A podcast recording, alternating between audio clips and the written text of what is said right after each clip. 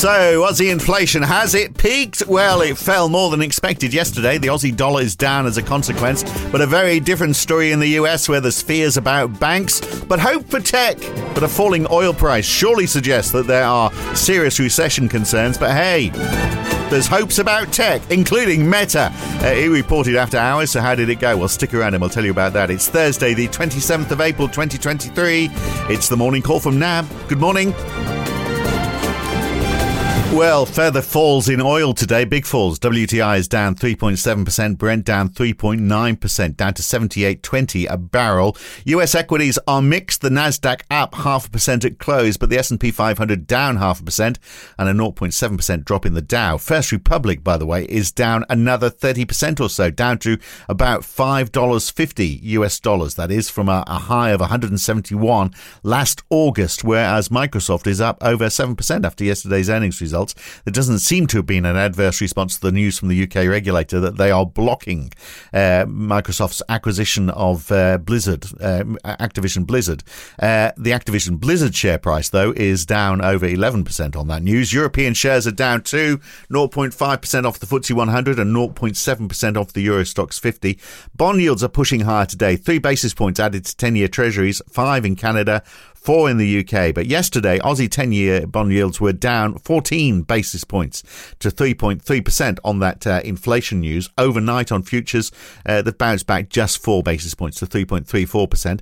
Another fall in the US dollar. It got down to 101 on the DXY index. So continuing that slide that we've been seeing since early March. But today, the Aussie dollar also down about 0.4% off to uh, 66 US cents. The euro is up 0.6%. The pound is up 0.4%. Uh, so Rodrigo Catril Phil joins me today to talk about all of this. And basically, it's equities pulled in two directions, isn't it? It's tech earnings versus bank worries, in a nutshell. Rodrigo.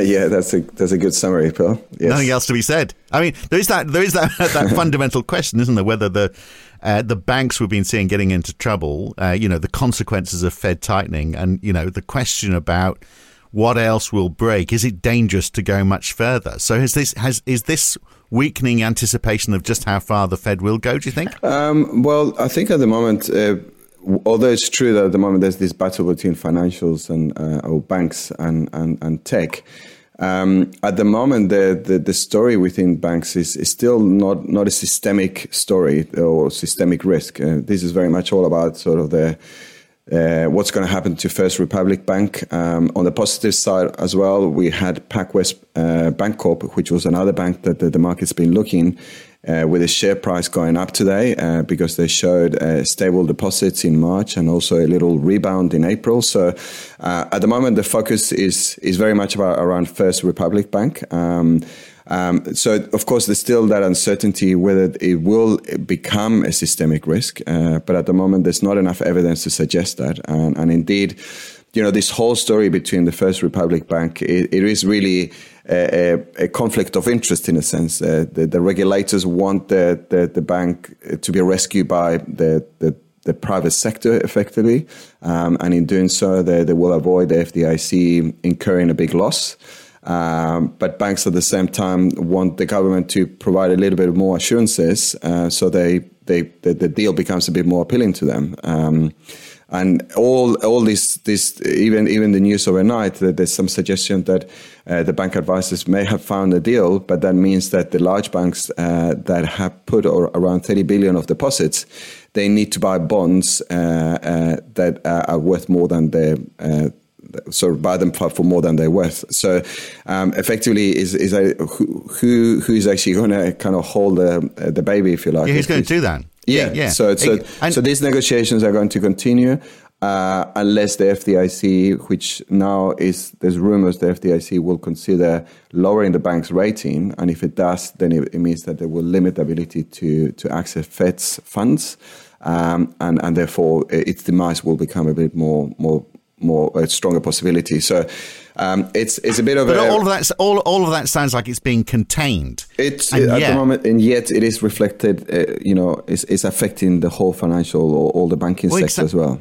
Well, I mean, uh, and the economy generally. So we've got a, a, a, big fall in oil today, which is why I led on it because yeah. it was one of the biggest movers overnight.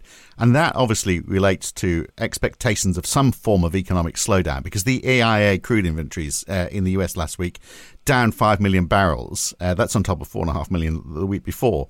So, I mean, this oil's being used. Uh, you'd expect the price to be going up, wouldn't you? But it's Yeah, going right. the, the other way, quite markedly. So there is some fear, isn't there, that there's going to be a big downturn coming? Yes, and, and that's sort of the broader. So, so, so there's two issues, right? The, in terms of the systemic risk to the banking se- sector, there's no evidence yet that this is uh, a broadening. Uh, it's very much a story about one bank.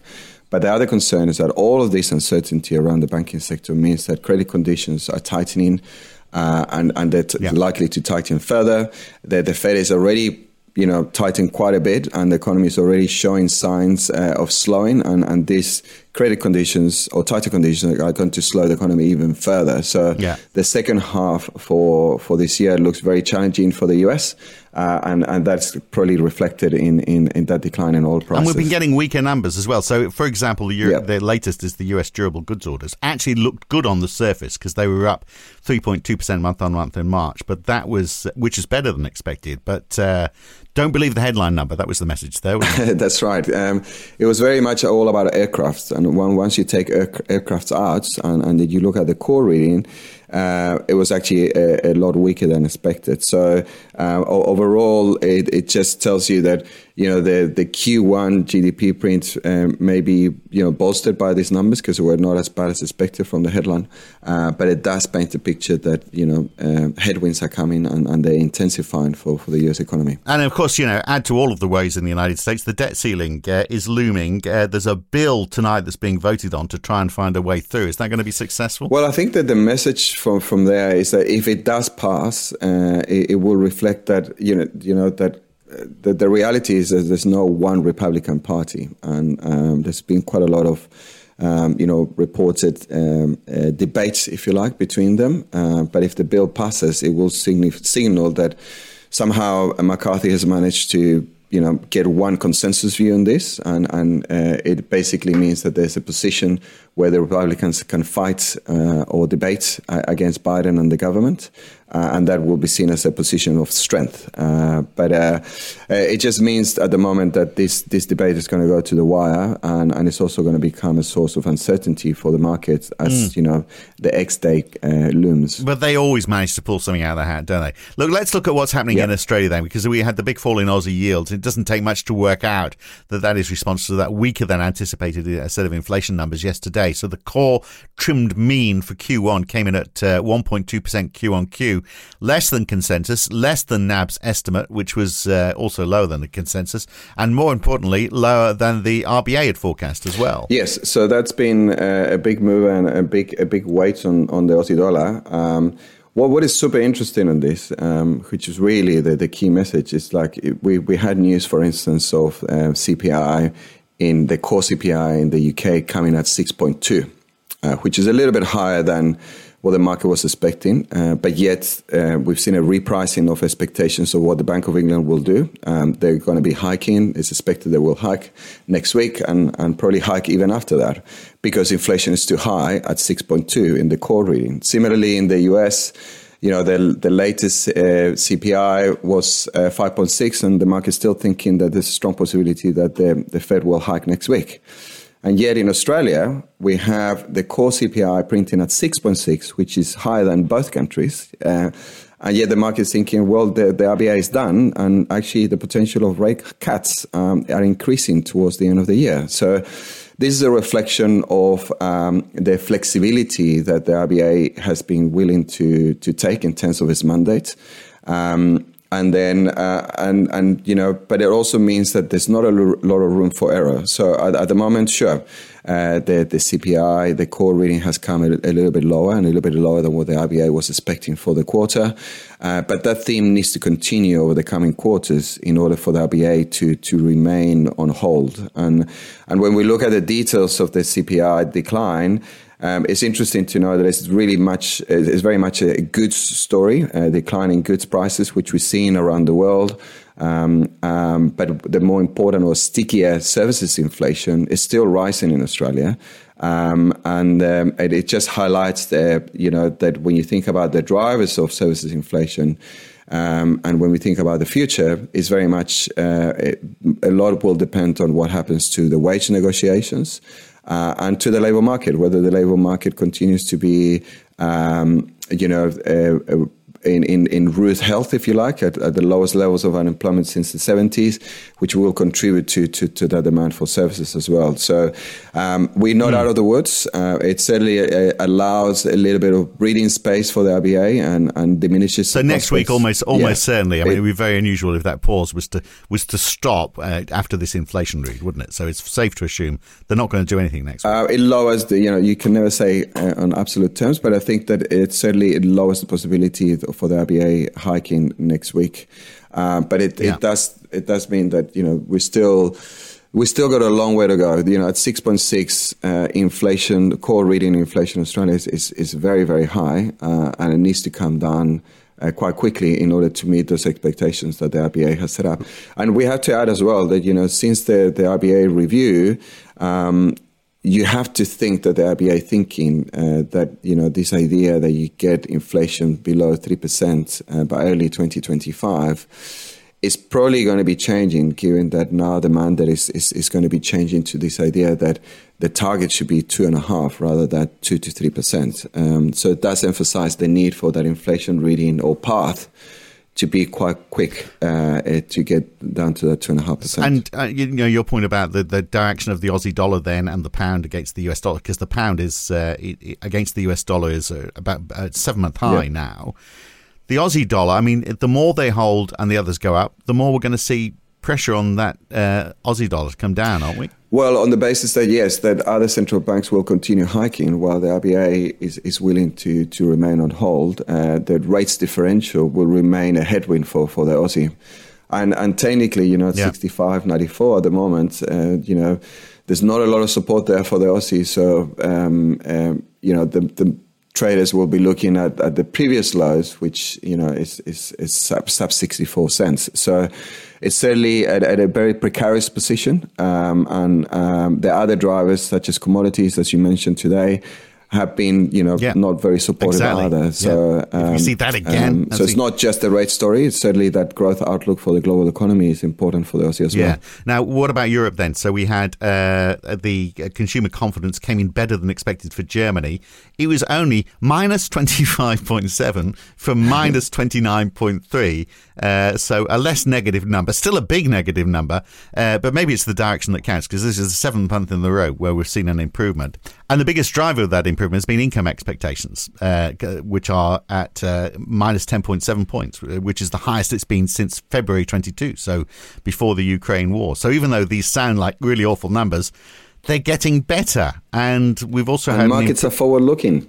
yeah, exactly. And yeah. well, forward looking, the German Economic Ministry has uh, upped its uh, forecasts as well for this year. So now 0.4% growth. They were saying 0.2% a few months ago. And six months ago, they were saying it was going to contract by 0.2%. So basically, they're adding a 0.2% increase every three months. So it's definitely getting better.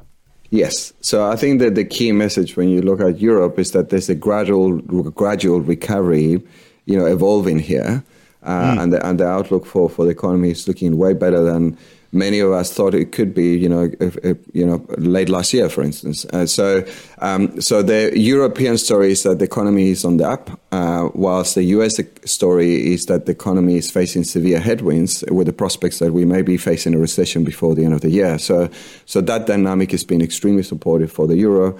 Um, the fact that the euro is also breaking above 110 is is significant as well. So you, you're making previous breaking through previous highs.